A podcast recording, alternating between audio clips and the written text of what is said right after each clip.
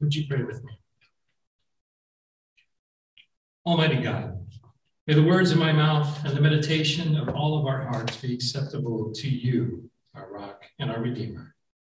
Amen. Spreading the word. Last week, we talked about the joy of discovery. Learning something new or discovering a new truth that nobody else has thought of before, at least as far as we know, is an exciting moment when I have that experience, I can't wait to tell someone else about it. It's like revealing a beautiful image that I'm sure will create that same joyful response in whoever I get to share it with. And it builds a new bond with that other person as well. The new discovery serves as a common link between myself and this other person that I get to share it with. Since this news that we have, this new unique perspective, shares gives us a new way of looking at the world together. The joy of learning is especially fun to see in kids. Isn't it fun to see kids when they come home after they've had a wonderful day at school and they've learned something new?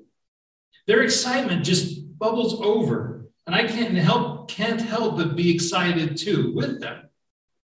The joy we feel when we discover something is a common basic experience. But there are also those discoveries that are kept secret so that someone can either profit from them or there's a fear that spreading them will result in new knowledge that could be harmful to some of us to, or unsafe. Information that can be used for financial gain is considered intellectual property and is concealed from competitors and the general public so that profit can be earned and the investment that is made in previous research can be used to fund future research. There's also technological development that one country may hide from other countries out of fear that the new knowledge could lead to insecurity, such as the information associated with nuclear weapons.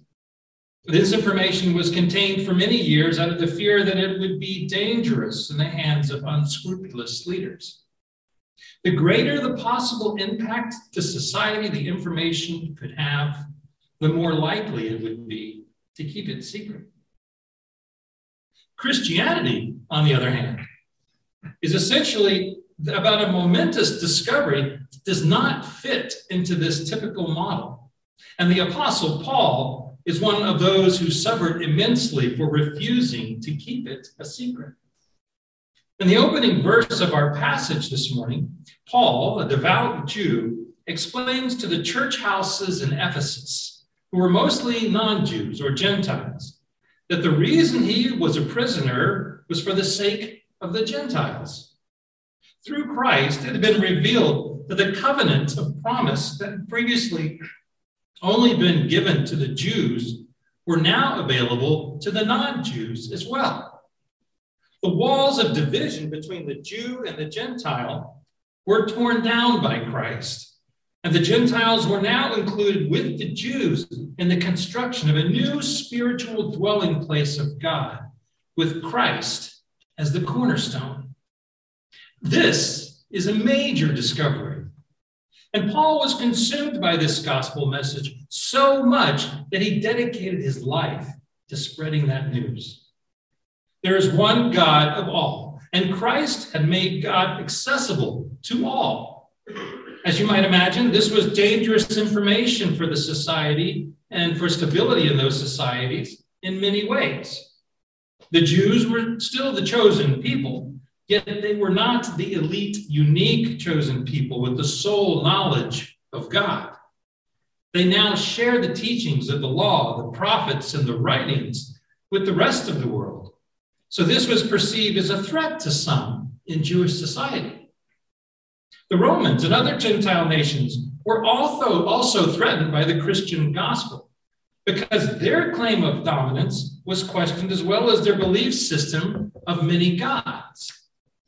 This new Christian understanding of the world did not condone the worship of multiple gods or any human leader because the Christians understood that there is one and only one God and we are expected to love this one God with all of our heart, soul, mind, and strength.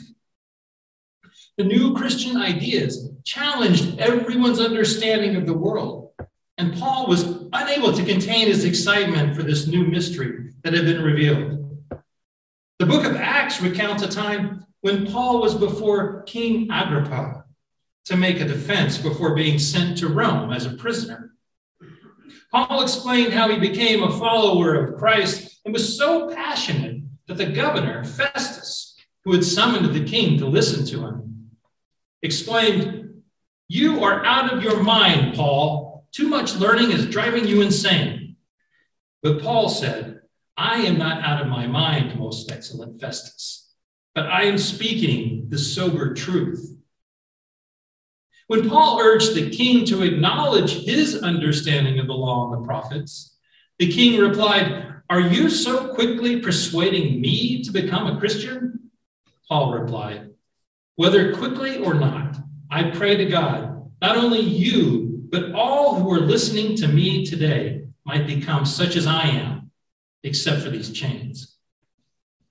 This mystery, which Paul tells us was part of God's eternal plan all along, gave new life to everyone who accepted Christ.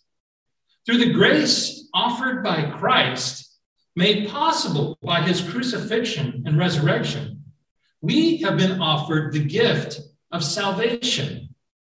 According to the good pleasure of God's will, we have been given an opportunity to receive forgiveness for our sins, so that all things in heaven and earth, including us, may be gathered up in Christ in the fullness of time. This was God's plan from the very beginning, and we see hints of it throughout Jewish scripture. For example, in chapter 12, the book of Genesis, when God called Abram, who was later called Abraham, out of his homeland to live in Canaan, God promised that all the families of the earth would be blessed in him. So the blessings given to the descendants of Abram would also be available to everyone else on earth. In chapter 25 of, the, of Isaiah, the prophet declares, God will destroy on this mountain the shroud that is cast over all peoples, the sheet that is spread over all nations. He will swallow up death forever. Here, we see an allusion to the defeat of death that Christ had done. Christ was predicted by this prophet, but did, the prophet did not fully understand at the time of his writing who or how it would come to pass. There are hints of the gospel message throughout the Jewish scripture, but the full revelation of God's plan was not made known until the coming of Jesus Christ. The Apostle Paul understood the mission given him by God was to bring good news of the revelation of this mystery to the Gentiles so that all would see God's plan. God, Paul spread the good news throughout various communities, communities, starting with church houses in some regions and then building in church communities in other regions upon other people's work. And he helped those in those regions develop an understanding of the gospel message. These churches in the different communities had the mission, according to Ephesians, of making known the wisdom of God in its rich variety to the rest of the world and to the generations that followed. It's interesting to consider the way Paul writes about it. He quotes the wisdom of God in its rich variety as he discusses the roles of the churches. Rather than describing God's wisdom as black and white, as though there's only one way to understand God, Paul talks about a, a rich variety of God's wisdom. Again, this is an, an idea that can engender a sense of fear or concern in many of us. Some of the us prefer to have a clear answer to our understanding of, uh, of God and the idea that there may be many different ways of coming to God and seeing God could be disconcerting. How can there be more one right answer when it comes to understanding God's wisdom? According to the Center of the Study of Global Christianity, there are over 200 denominations in the United States today. And each one has its own variation in how it understands God's wisdom. Even within, within the United Methodist Church, there are differences in our personal theologies or how we understand the nature of God, humanity, the Holy Spirit, and the church itself. We come together with a common faith in Jesus and the gift of salvation that he made possible through the crucifixion and resurrection. But there are many different ideas on how salvation works. What is the process of salvation? That is a mystery. It is a mystery, yet the wisdom of God in its rich variety has touched all of our lives in significant ways that has motivated us to come together here to worship, to learn from each other, to care for each other, and to inspire each other. God's wisdom continues to be a mystery to us in many ways. But there seems to be some common traits in Scripture, one of which is the tendency to prod us out of complacency and to view the world differently. For example, most of society seeks affluence and an elevated social status so that our needs and desires can be met by others. Jesus, on the other hand, teaches us in chapter 10 of the Gospel of Mark that we are to strive to become servant leaders and slaves of all if we want to become great in God's kingdom. Another example is the emphasis society places on being careful to maintain or improve your personal circumstances. Many of our interactions with each other are more on a transactional nature, meaning we expect something in return for one item service or favor that we give to someone else. If the other person is not likely to be able to pay us back satisfactorily with comparable items or favors, we may not offer the kind of assistance that they're asking for.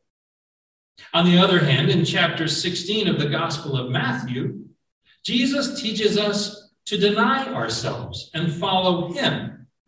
In verse verses 25 and 26, he told his disciples, those who want to save their life will lose it, and those who lose their life for my sake will find it. For what will it profit them if they gain the whole world but forfeit their life? Or what will they give in return for their life? It may sound impractical to the rest of society, but Christ expects us to give everything to them, to him, without clearly understanding what this new life that he offers will be like. But when we do it, when we follow Christ, we make new and exciting discoveries in life that are hard to keep to ourselves. Like Paul, I think that we are all expected to share our discoveries of God with others. Have you ever had an encounter with God that turned your understanding of the world upside down? And when it happened, did you have anyone to share it with? The excitement that comes from these discoveries can last a long time and it can change the way that we act in the world. Others might see the different behavior or the attitude that we have and wonder what is going on with him or her. It's at this moment that you can connect with another person and then share that great mystery that you have discovered that's been revealed through Jesus Christ to you. Through kindness, compassion, and enthusiasm, others will want to know your story and what it is that makes you tick and excite you. There might be other times when you simply sense someone in need and you feel compelled to let them know that they are not alone. You are with them. But when you walk away, Christ will always be with them as well. Your kindness and compassion, again, will speak for itself.